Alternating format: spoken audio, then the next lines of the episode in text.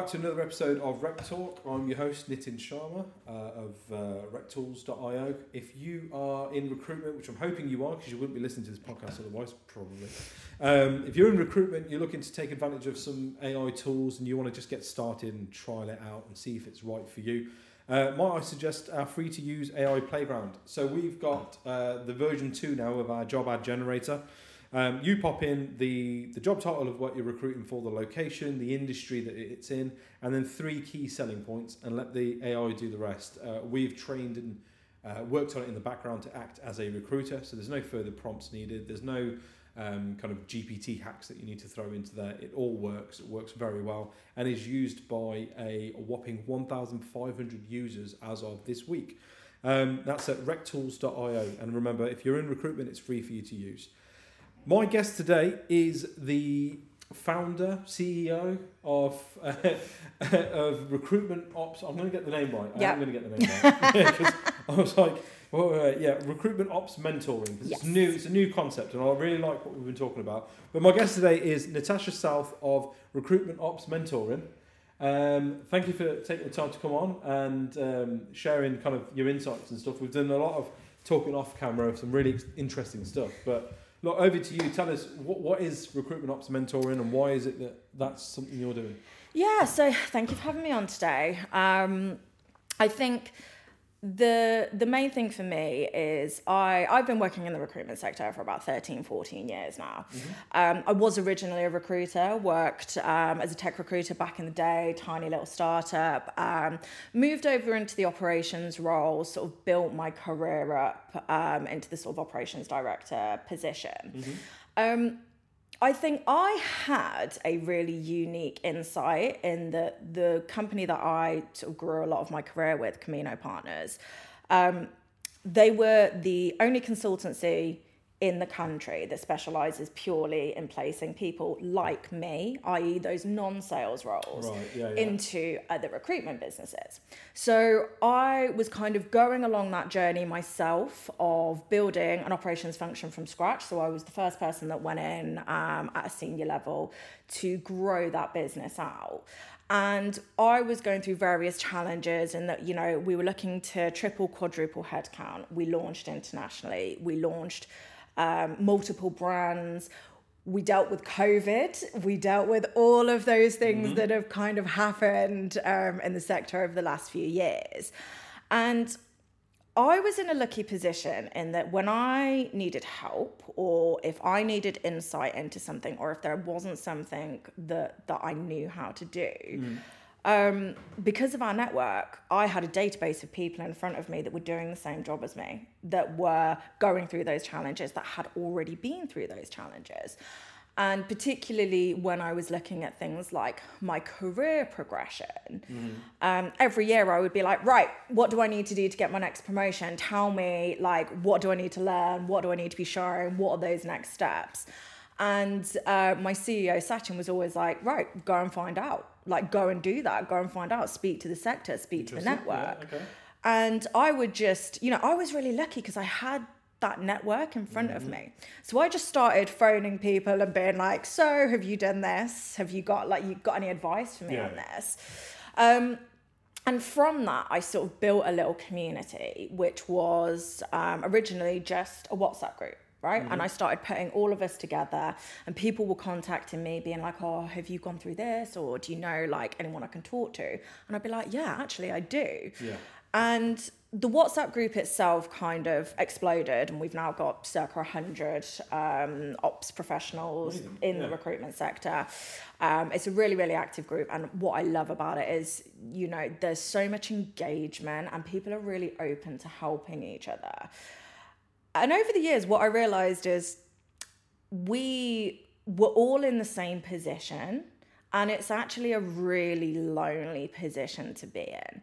So when you are an ops manager ops director etc etc for an sme recruitment business mm-hmm. you are usually completely alone and you are covering everything. So you are in that position where you are the marketing person, you are the HR person, you are the legal and compliance person, sometimes you're the finance person as well.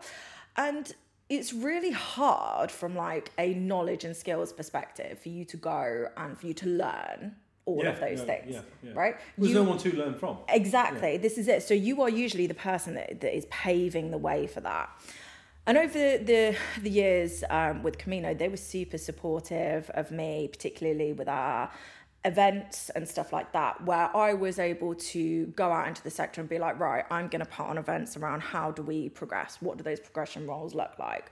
I'm going to put events on over specific education points around how we're implementing certain policies. Or when, you know, the dreaded GDPR came out, we were doing lots of content because literally no one knew what they were doing. Yeah, yeah, yeah. Um, and as I started kind of building my network and reaching out to people and having these conversations, I realized that we were all saying the same thing. And that it was, we were going into these roles, we had no training. There usually wasn't someone above us who we could learn from. The majority of the time, we are making it up as we go along. Mm-hmm. And I realized that actually, wouldn't it be so impactful to the recruitment businesses themselves if we put a little bit of structure around that? And actually, rather than people having to go through this trial and error process or having to spend loads of time going out and researching and you know having to learn each of those topics themselves if we actually presented them with you know a checklist of here's what you need to know Yeah, almost sort of standardise it of like this Yeah. is the framework you need to be kind of working to. Okay. Exactly. Um, and towards the end of my career uh, with Camino, I was conducting a little bit of research and I was looking at specifically career paths.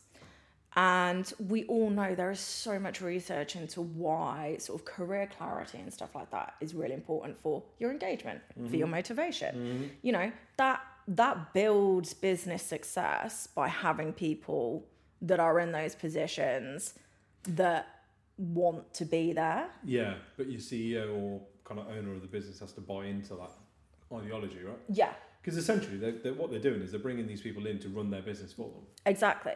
And, if you so, if you speak to recruitment business owners about their ops person, they'll be like, "We could not survive Yeah. without that person."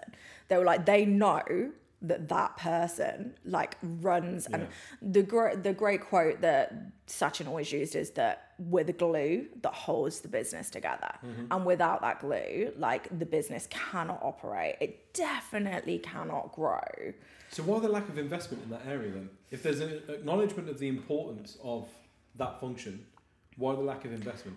I think it's simply that because it is not fee generative, there is a struggle for sort of sales and recruitment people to to see the true value. Like it's almost seen as uh, something that you have to have rather than something that you want to have, that you want to invest in, that you want to move forward. Because see, you can't, as an ops person, although actually, I believe you can, as an ops person, show how you are directly contributing to increasing revenue. Just it- just don't turn up for a week. yeah, well, this is Right, it. no, but like Yeah. genuinely, right? Just, Yeah, just don't turn yeah. up for a week. Oh, what, what do you do? Well, I'll show you. Yeah. Well, not being here for a week, I'll show you what I do because you'll miss me. You're right. this is it. You go on holiday, and all of a sudden, everyone is like, "Oh dear God! Like we we don't know how to we don't know how to do this. We don't know how to do that. You know, all of those things." Um, and I think for me, it was looking at some really like quite upsetting statistics around like only 25% of ops professionals are even set personal development objectives. So at the start of the year, when most people are going through, right, here's what our personal development plans are for the year. If you're a recruiter, you get sat down and you're told Oh, this is roadmapped to Yeah. right to business manager, isn't it? Right. You know, Yeah. From from today in your in your squeaky wheels all the way through to you're going to be running a business unit, and this is how much you need to bill along the way. exactly. Whereas with an ops manager, I suppose, yeah, if you're if you're in that kind of mentality of um, kind of promoting based on billings and promoting based on kind of reward scheme, Yeah. how do you do that with an ops manager? this is it and part of that is it's a lack of it's a lack of education but somewhat a lack of wanting to get educated on it if that makes sense i think a lot of the time people in these positions are kind of taken a little bit for granted in that they they understand that they are essential to the business, but there's nothing Do you, proactive. do you think by empowering them though, that the directors worry that they will realise how important they are and therefore put the business at risk by holding them to ransom for pay rises and or kind of do, do you know what I mean? Like I'm just playing devil's Yeah. advocate here. So if I'm a business owner, Jen, uh, which I, you know I ran a recruitment Yeah. business. I didn't have a recruitment ops manager. Yeah. Um, me and my business partner played that that role, right? Yeah. um, and we grew to a sizable size. In my head, I'm thinking if I if I'm a um, if I'm a big corporate or I've come from a big corporate, then I'm going to automatically be like when I'm mapping out my team, Yeah. I need an ops person Yeah. because I've always had that. So I always see the relevance and importance Yeah. of having that person. But also at the same time, I mean, this person is practically running my business for me. Yeah. You know, do I really want this person to start looking at themselves as I'm running your business for you? You know, you are turning over four million quid a year, and I should have a cut of that pie. Yeah. Now let's talk about my personal development because okay, so where do you go from recruitment ops manager to recruitment ops director? Yeah. Then where do you go from there?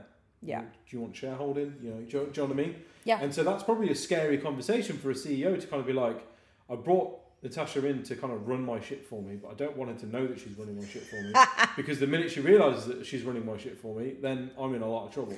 You know? Yeah. So I think it's that classic quote, isn't it, around what happens if you invest in people and they leave Yeah. versus what happens if you don't and they stay. Yeah.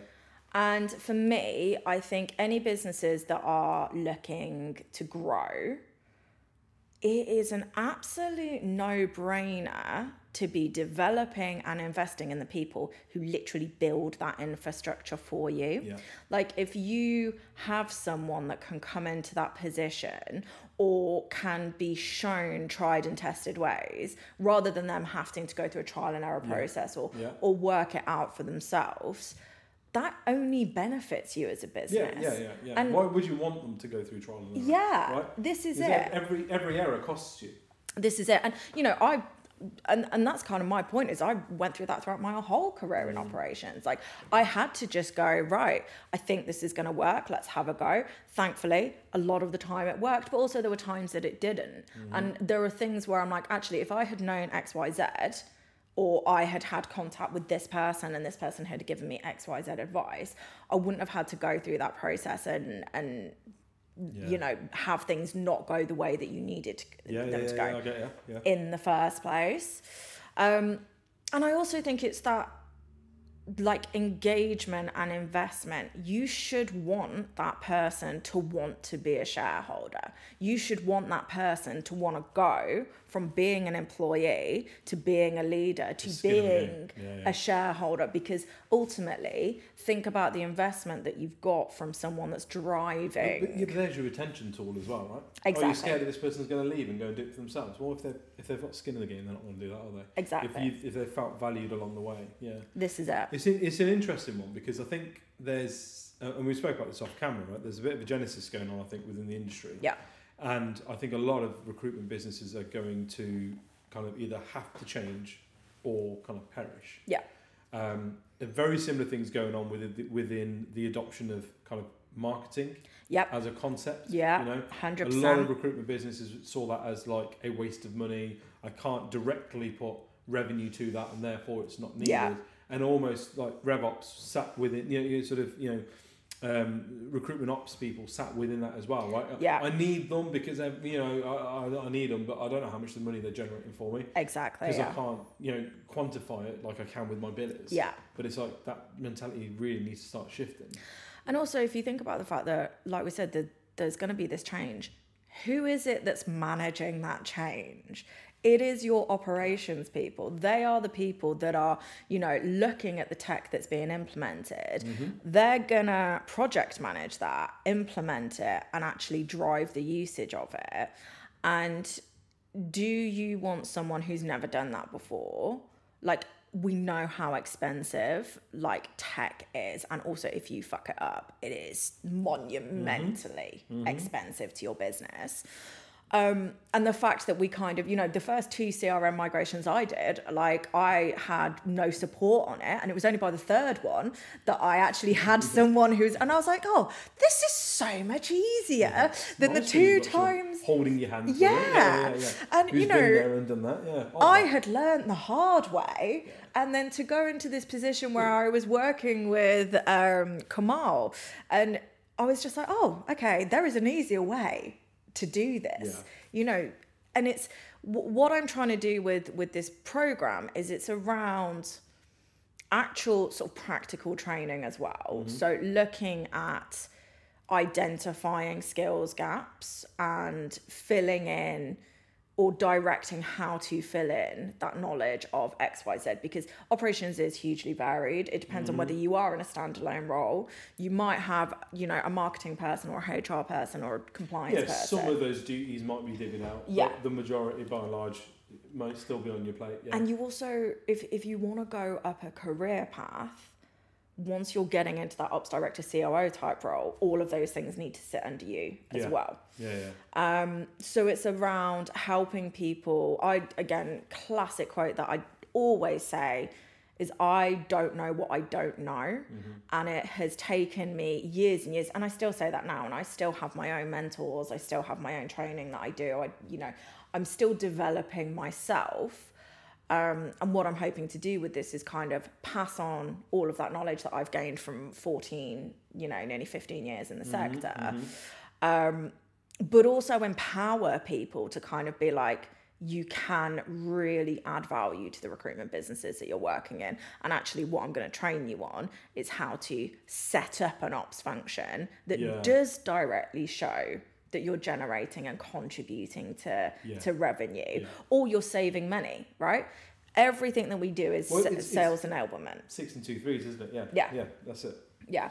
So i think it's it's helping people to kind of create a, a properly value adding operations function. Mm-hmm, mm-hmm. i think like like we mentioned off camera earlier I've I've started noticing a bit of a trend around those more senior um, operational people, you know, facing redundancy and stuff like that. Mm-hmm. And I think you have to build a function that can really show how it is generating that revenue and actually your leadership of that function and that strategy of that function is you know a, do you think that's feeding into the the rise in redundancies within that space of the, the lack of ability to be able to actually put onto paper, here's what I made, saved, yeah and, and, did yeah definitely in some cases mm. i think in others you know the issue that you have is businesses we're facing a tough time in the sector right so we are looking to cut costs where we can mm-hmm um, you will kind of get to the point where a really, really senior operations person is going to be expensive to your business. Mm-hmm, mm-hmm. And it's about making sure that the value that they're adding from a strategic perspective is very, very visible. What's the trend in the, in then the, the replacement of these people? So if I've got an ops person and I get rid of them through redundancy or yeah. otherwise, what what is the trend? Am I am I replacing that person or am I doing it myself? So what's happening a lot of the time is it's either being replaced with more junior people. Okay. So you're again going in with less outlay on your staffing costs. Which it's kind of a self fulfilling prophecy, right? You come in, you put in frameworks, you get everything in order, you've got your process logs, everything is now done. And someone else can run it. That's yeah, it. yeah. And don't get me wrong, like that is almost like the way that I have seen my life cycle go within mm. my jobs, and actually why now at this point I wanted to move away and do my own thing because I was like, I you know, have done this multiple times yeah. now where you're going in and you're yeah, building. So it's a rinse and repeat, and I can, I can, yeah. There's another way to do this. This is it.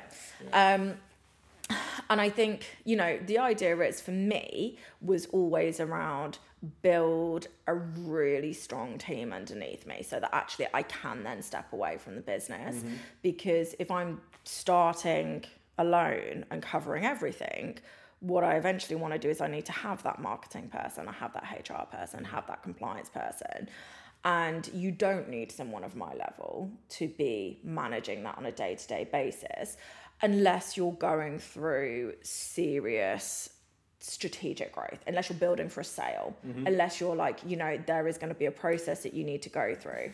But again, what the stats something like 0.8% of recruitment businesses actually go through to a completed sale. Yeah. So that whole that's that's a fallacy. yeah. You know, that's something that a lot of investment firms and PE and VCs have used as a way to hook people into a mentality. Yeah. But the truth of the matter is that that just that just doesn't happen as often as people think. Yeah. So yeah, it's it's an interesting one. I, I see. I think, um, and I, I've said this a, a couple of times on on previous episodes that I, I think we're now kind of at the latter end of the sort of decade of the entrepreneur, Yeah. um, where kind of millennials and, and, and sort of the the generation X above us, we used to set up businesses and, and, and so on. And I think we're very much heading into the decade of the freelancer because I Mm, think yeah. for, for a lot of people, there, there, uh, it resonates a lot with people with the whole work-life balance. Yeah. I just want my time back. I don't want to be a millionaire. You know, I don't. I just if I can put food on my plate and keep a roof over my head and have enough money to do some fun shit with, Yeah. that's more important to me. I'm happy with four days a week and so on and so forth. Yeah. And I think actually the industry within what you operate within kind of lends itself really well. When you've got a senior ops person, I don't need to work for just one business anymore, right? Yeah. I can absolutely be like, do you know what? There's three clients I've got. I give them a day a week, Yeah. You know, and one day a week is all they really need me to do, which is to come in, check everything's in order. Yep, that's fine. And I fire off my invoices to those three clients, and I work three days a week. And the rest of my time is my time. Yeah. And I can spend some of that time on business development. I can spend some of that time on, you know, personal growth or business growth, or just do what the fuck I want. Yeah. I could take a pottery class. Like, do, do you know what I mean? Yeah. And it's almost like it's a, it's, it's almost one could argue it's a good thing that it's now because a lot of people like that they need a push. They Yes. need that push, right? Of oh crap, what, what, what am I going to do now? And it's Yeah. almost creating new opportunities for yourself by going. I've got a skill set that's useful Yeah. to a booming industry of Yeah. 36,000 recruitment agencies. Does a 10 person business like mine last year need an ops person? No. No. No. Does my would my business benefit and would I have benefited from having somebody one day a week say, I'll sort that shit. Yeah. I'll do the CRM demos. I'll do the make sure the payroll people are doing what they're supposed to be doing Yeah. and get on the phone to this person, chase that. I'll do all of that. Yeah. You know, you just focus on getting the billers billing. Well, this is it. I think the particularly in the in the kind of market that I work in, which is that kind of SME market, you're exactly right. When you're on that smaller scale, you as a business owner are expected to do everything. So you're not just probably billing yourself, hiring internally and then training internally. Mm-hmm. You're having to deal with all of the shit, like Yeah. all of the admin, all of the stuff that goes into that. And there, there certainly is, you know, I, I wrote an article on this around like who is the right person to hire into your business. And I think ultimately it depends on what your growth journey wants to be. So if you're going into this with an intention of let's grow rapidly, you know, you've got the the success stories of, you know, various Yeah, businesses yeah, I won't necessarily mention by name, but We- we've seen some know, yeah. we've seen some like absolute insanity over the last couple of years. And you're not you're not gonna get that from hiring someone who doesn't know what they're doing. Um, it is a big upfront investment. I think when you're a business owner, it's quite scary to go, right, here's 50, 60K a year that's going on to someone who I'm not directly going to see generating revenue. But actually, it's about looking at that bigger picture and going, if I have this these processes in place, um, if I have someone that can come in and kind of just build that structure straight away, we can crack on with that growth and we're going to be successful If that person's doing that, Yeah. that leaves me to do this. exactly. A lot, yeah, it's it's a funny one. I I feel a lot for recruitment business owners because generally speaking, by and large, they are really good recruiters. Yeah. They've got confident enough to go and do it for themselves. Yeah, yeah, yeah, and yeah. you know, running a business and being a really good salesperson are two very different things. Yes. But we don't. Ha- there's no kind of mentorship that, that's out there for Yeah. these business owners, right? And so you kind of like you almost sort of, uh, which is why I think there's been such a boom in, in like non-exec directors within the recruitment yes. space, Yeah. um, because there's a massive need for it. And that's not because these the, these recruitment business owners are doing anything wrong. It's just they don't know what they don't know, like you said, right? Yes. And so there there is that need for mentorship. There is Yeah. that need for kind of self reflection. Yeah. Look at, genuinely look at what you're doing and decide: is this the best use of my time? You Yeah. know, should I be? You know, if I'm if I'm running a um, and, and well, we- we had exactly this um, a year and a half ago when I decided to um, start focusing on kind of building the Rec Tools platform. It was, you know, should I even be running a desk? Mm. Yeah. Because I was. Is you it the best and- use of your time? Yeah, and, and me and my, my former business partner used to have this out all the time. Because he'd be like, you know, I'm running this desk and I'm helping this person, I'm helping that. And I was like, but why? Why are Yeah. you running a desk? Because every day you're running that desk, that's every day you're not spending with the team Yeah. or you're not doing something else, right? Yeah. You, we're at a point now where we shouldn't be running a desk. And it's, it's being able to have that ability to look at it and go, where is my time best used? Yeah. Yes, I could run a desk and bill 100 grand a year. Or I could use my time more effectively in getting three consultants billing 100 grand a year, Exactly. which is worth a lot more. Yeah. Which then covers the cost of my 50 grand ops person yeah. who's coming in and, and you know, for lack of a better term, wiping my ass for me because I haven't got the time to. Yeah. you know? Yeah. Yeah. It's sort of like it, it all kind of works together, right? In a in a well-oiled functioning machine. But how many of those do you ever see? well, based on based on everything I've seen, not a lot. No, no. Um, and I and I think it's the also getting your ops people to have this kind of mindset of your job is sales enab- enablement. yeah. How can we be using what our skill set is? So my my the thing that I love, and it's I've got such a funny background. So like I did a degree in psychology and neuroscience, right? Brilliant. So not not, not many not many people expected me to be Yeah. here doing this. Um, but the thing that I really took from that is I was never really interested in, in like the scientific side of things, but I loved like the psychology of business and like you know, for me, it was looking at numbers and data and statistics and working out like how that models Yeah. into Where actual trends? Where are the actual yeah. behavior. So one of the big things that I that I teach my consultants is around uh, or teach my mentees, coaches, etc. is around how we can absolutely nail that management information. So how can we really really dig into the data of the way that a business is performing, mm-hmm. how an individual consultant is performing and essentially hand over to you as a business owner who's training them and I can go, this person needs training on this, this, this, and this, and this is going to increase their output by X.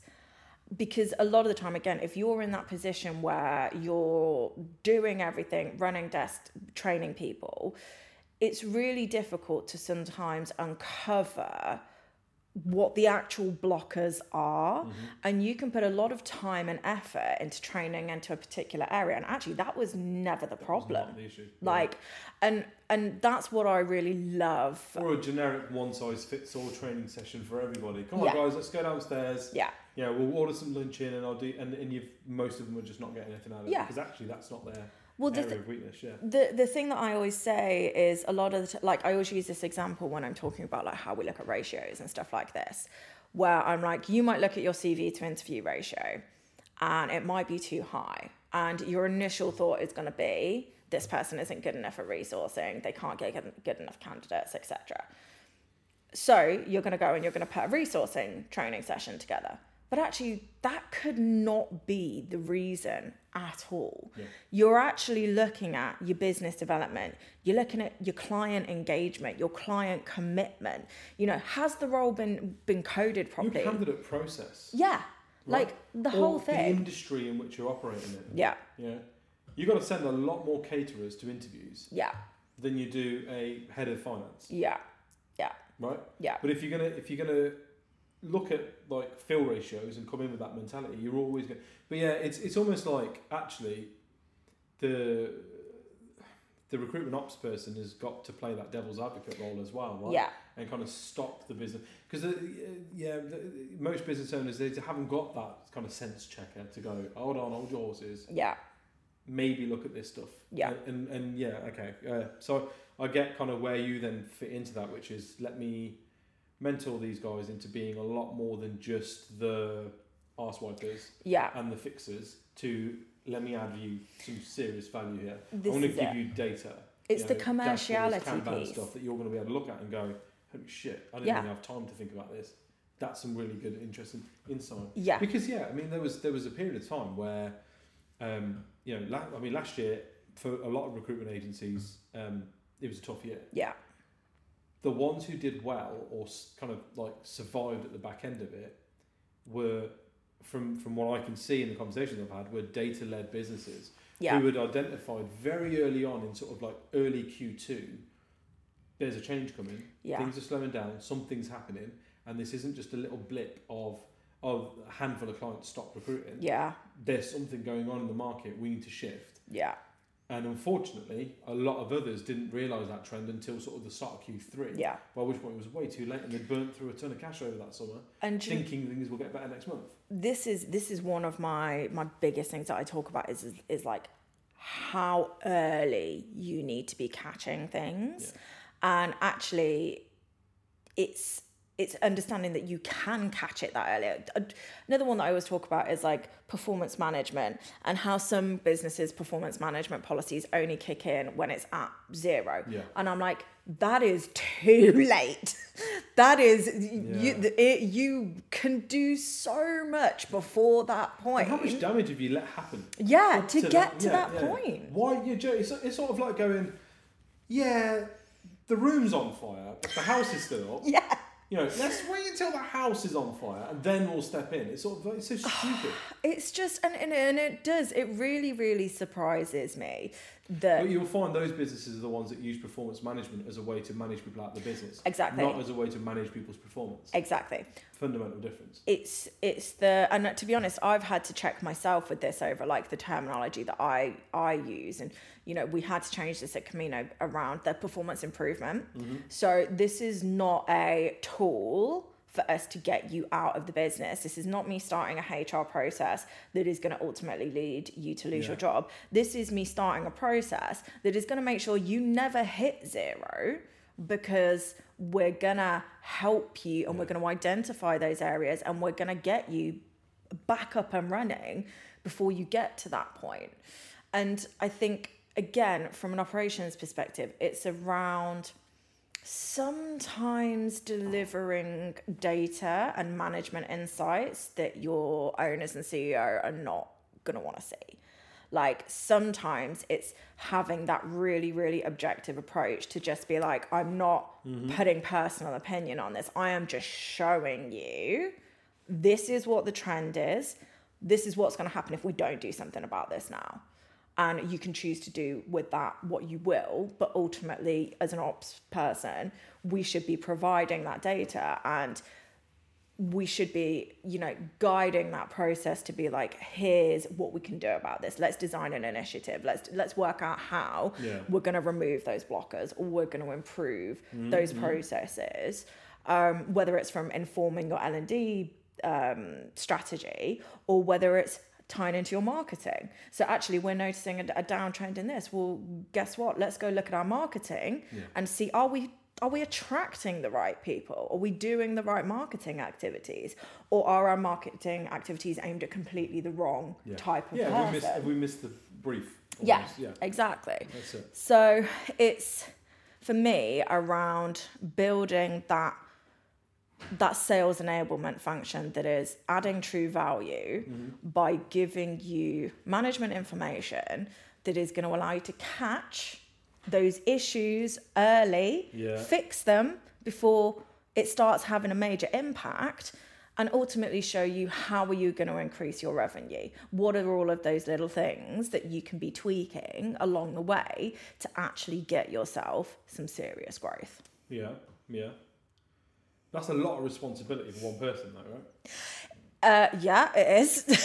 but also, part of this is, you know, I think part of the coaching and the mentoring that I do is also helping people to to get that mindset shift, but also working with recruitment business leaders to be like, look, if you th- there we can do some serious stuff together but you've got to be on board and you've got to be invested.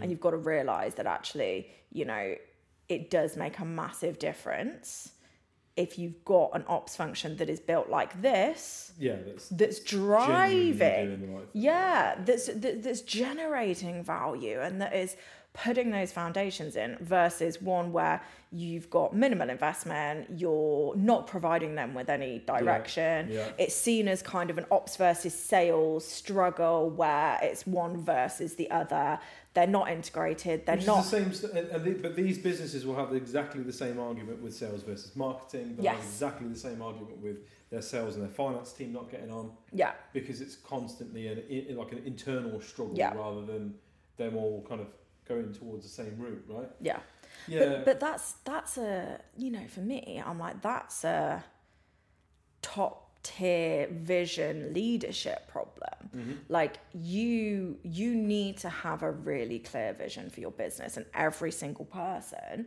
no matter what position they are in needs to know what part they've got to play yeah, and you know what that vision is longer term and having your non-sales people be able to see that actually there is the global COO role that's available in X amount of years, providing the business hits these milestones, well, they're going to be more Yeah, you motivated part to in delivery of, of, Yeah, of, of taking to this drive business that. from local to national to international. Yeah. exactly.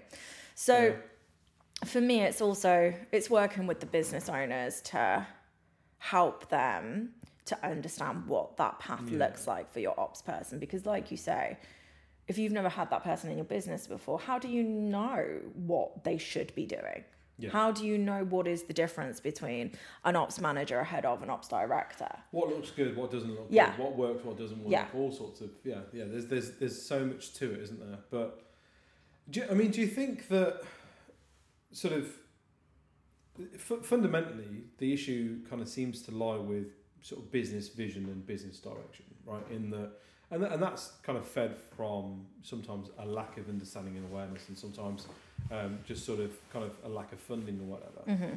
But do you think that there'll ever be a point where um, sort of a, a recruitment ops person can and should be running the entire business, allowing that kind of business owner to focus on international growth Mm. strategy or you know collaboration opportunities or investors and that kind of thing? Because you know surely that's a better use of that person's time, especially if I've got if I'm paying on and you're on my payroll for being an ops manager or Yeah. ops director and you've got goals and visions and ambitions of being a COO, yeah well surely I should hand that baton over to you and go, right, while you do that and get the day to day in, I can Here's- then look at vision, future, strategy, exit. Yeah. Well, I think this is this is that classic classic thing. I've been loving. Um, I don't know if you've seen the um, graphic that's been going around recently, which is the CEO, CFO, COO. No. right? No. So it's a really good graphic. Have it like I've seen a couple of people put different versions of it up, Right. but it's basically looking at actually when you're at those board level positions, who should actually be responsible for what, and ultimately your CEO is that visionary leader, right? They are the person that is the face of the company from leadership perspective. Mm-hmm. They are the ones that are kind of thinking about what that future is internationalization, new brands, etc., Yeah. etc. Mergers, acquisitions, eh, all of that stuff. This is it. Your your COO is the person who takes that and turns it into something real. Who takes that um, that vision and puts that strategy behind it as to how what do we need to change internally as a business Yeah, yeah. to actually be able to achieve that? And your CFO is the person who is ultimately looking at like the financial viability of that the due diligence around it the you know is this something that we can achieve with the current financial state of the business? What financial position do we need to be in to do that? to- um, but the, the the COO is like, how do we make those changes to achieve that? Mm-hmm. And you know what? A really interesting thing for me, as I've been speaking to various different clients over the the last sort of six seven weeks, is some businesses genuinely don't have an operational strategy, and they're not looking at how they're achieving their business objectives. Mm-hmm. So they put a fee target on the board and everyone is focused on this is, you know, we need to hit this number, but there has been no sort of breakdown of if that is possible. And you know, sometimes those numbers are just picked from the air. And it's like you're you're going to be really disappointed and demotivated, and the people are you know that are employed by you are going to think that you guys don't have the ability to do this. But it's because you've Yeah. not you've not looked at how you're actually going to deliver it's, it. It's funny you say that. We had a similar situation uh, when we were kind of setting targets and stuff for our recruitment business, and some of the figures that my business partner was putting up on the board, I was kind of like, "Where are you getting these numbers from?" Yeah. I was like, "Well, you know, if everybody does this," and I was like, "But no, nobody has billed ten grand a month consistently for three months. Yeah. Nobody." Like that, that's not going to happen. Yeah. So you're setting them an objective that they're never going to meet, and therefore they're going to feel worse about their performance. Yeah. You're then working out your kind of financial forecasting based on them hitting these numbers that are That never are not going to happen. in the first place. Yeah. And so, like, it's it's all a fallacy, right? And he was like, no, Exactly. but, but you know, and and I remember kind of going like, we're not Michael Page. You're setting targets that we had at Michael Page. Yeah. Michael Page have got years of brand, Yeah. years of PSLs, Yeah. thousands of staff. Yeah. We don't have any of that. Yeah. So how about we be realistic and say, do you know what? If Jim can put three grand, three grand fee on the board Yeah. and cover his wage and the cost of his computer equipment for that month, that's pretty good. Yeah. Yeah. Yeah. and now yeah. how do we take him from that to go? Let's try and get a four and a half grand fee next time. You know, Yeah. your fee's fifteen percent. Let's try and work that up to twenty percent. Exactly, yeah. Realistically, I'm not going to get you to go from one fee a month to two fee a month in in, in a short space of time Yeah. because that's not possible. Yeah. What is possible though is for me to train you on negotiating your fee better. And Let's get you from fifteen percent fees to seventeen and a half and a half, and then take that seventeen and a half up to twenty. Let's work on kind of measurable, Yeah. smaller chunks, right? But yeah, I, I witnessed what you what you're saying, and I was sort of like, fucking hell, like this is where people go wrong because like Sean for for all his flaws was a great recruiter and a great salesperson, but when it comes to things like that and financial forecasts and numbers and stuff, like he'd do things like that, and I'd just be sitting there scratching my head thinking, these are just not achievable. Yeah. Like this is stupid. Like we're going to look at that board every day and get pissed off at ourselves Yeah. and the team, Yeah. rather than celebrating. We're going to be constantly on them, like guys, Yeah. they're thirty grand behind target this year uh, for this month.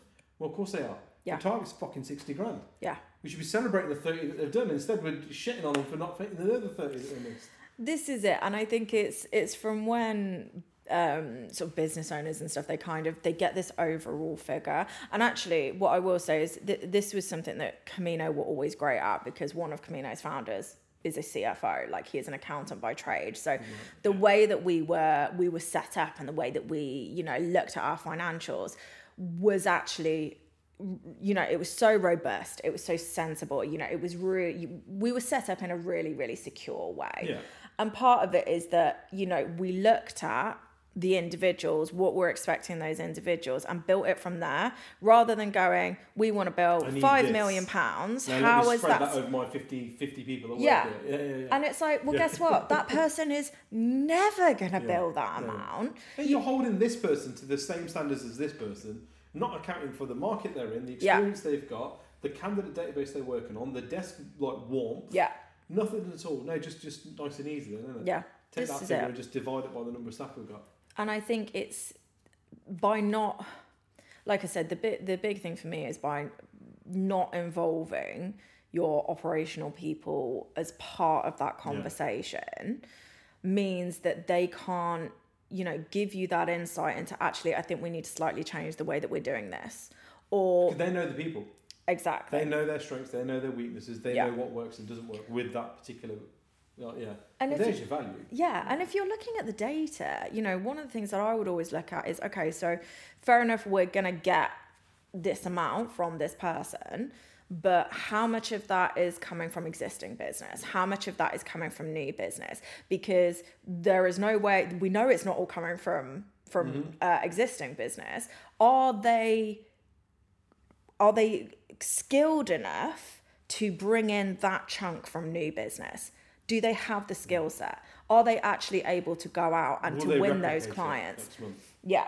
So you then get to put in a much more strategic process to be like, actually, if we're looking at X amount of revenue this year and we know that we need to bring in a million pounds from new business. Well, guess what? We start in January on our strategic um, business development training, our roadmaps, all of that kind of stuff. We don't wait till July and then go, oh, we've actually not brought in any new business mm, because we didn't work out at the start if our staff were actually going to be able to achieve that. And by that point, it is too late.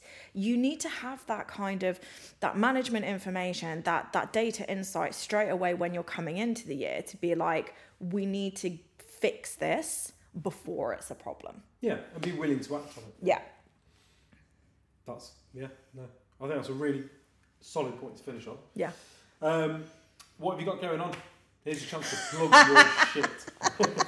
Camera's there. Oh, Go for it. right. Okay. So, oh, hitting the microphone. You got your WhatsApp group you want people adding into. Yeah. So, do you know what? I've got a few things. We've I've also got some kind of exciting exclusive news that I'll share with you guys in a minute as well. So, um, in terms of what I'm doing, I've set up RecOps Consultancy, which is basically me doing board level advisory, um, also project based stuff for those SME recruitment businesses.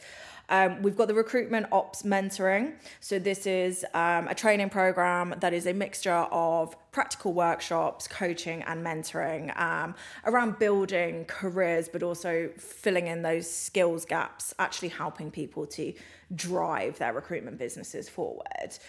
Um, and then the final thing that actually, you know, this is going to be a bit of an exclusive. Um, I've joined forces with um, another absolutely insanely fantastic ops director in the recruitment sector um, called Shari De Silva. And we have essentially decided to somewhat combine our respective um, businesses to come up with what we're essentially describing as the one stop shop ops platform Amazing. um, which is everything that you will need from a resources perspective. Um, we're going to be moving the community group over there. So, like I said, we've got the WhatsApp group. If you want to join that, send me a message. Um, we'll get you added in. But this is going to have all of your documents, all of your templates, every kind of resource that you are going to need to set up any policy, any process within your recruitment business. Fine, Yeah. We're then going to have um, actual training that goes alongside that. So, this will be, you know, training documents, training videos that actually talk you through how to implement that into your business. So, understanding what are the risks, what are the things that you need to be thinking of, and also tips and tricks for how you implement it. And then a whole sort of careers planning portal. So, understanding what are those differences between ops manager, COO. Um, you know what should you be looking at? What objectives should you be putting into place? How do you need to develop? Um, and then we'll also be having um, experts from the sector come in and talk about um, their respective fields in terms of you know if you're an ops person that's doing marketing you're not necessarily going to be an expert in marketing but let's get a marketing expert to come and tell you what is the best way to do x y z yeah. so um, we're going to be launching that. We've put out the first sort of couple of teaser posts, um, but we're going to be launching that hopefully March time. Um, and yeah, it's going to be um, hopefully revolutionising the way recruitment ops is currently working. Sounds sounds promising. It Yeah. certainly does. Yeah, no, it's good. The, the the speaking as a former recruitment business owner, there definitely needs to be more people like you guys that are really kind of just educating. Yeah, So hundred percent. that, that's yeah, that's really cool. No, I appreciate you coming on today. Thank this you so much really for fun. having me. And you can uh, go over to Hinckley and uh, see.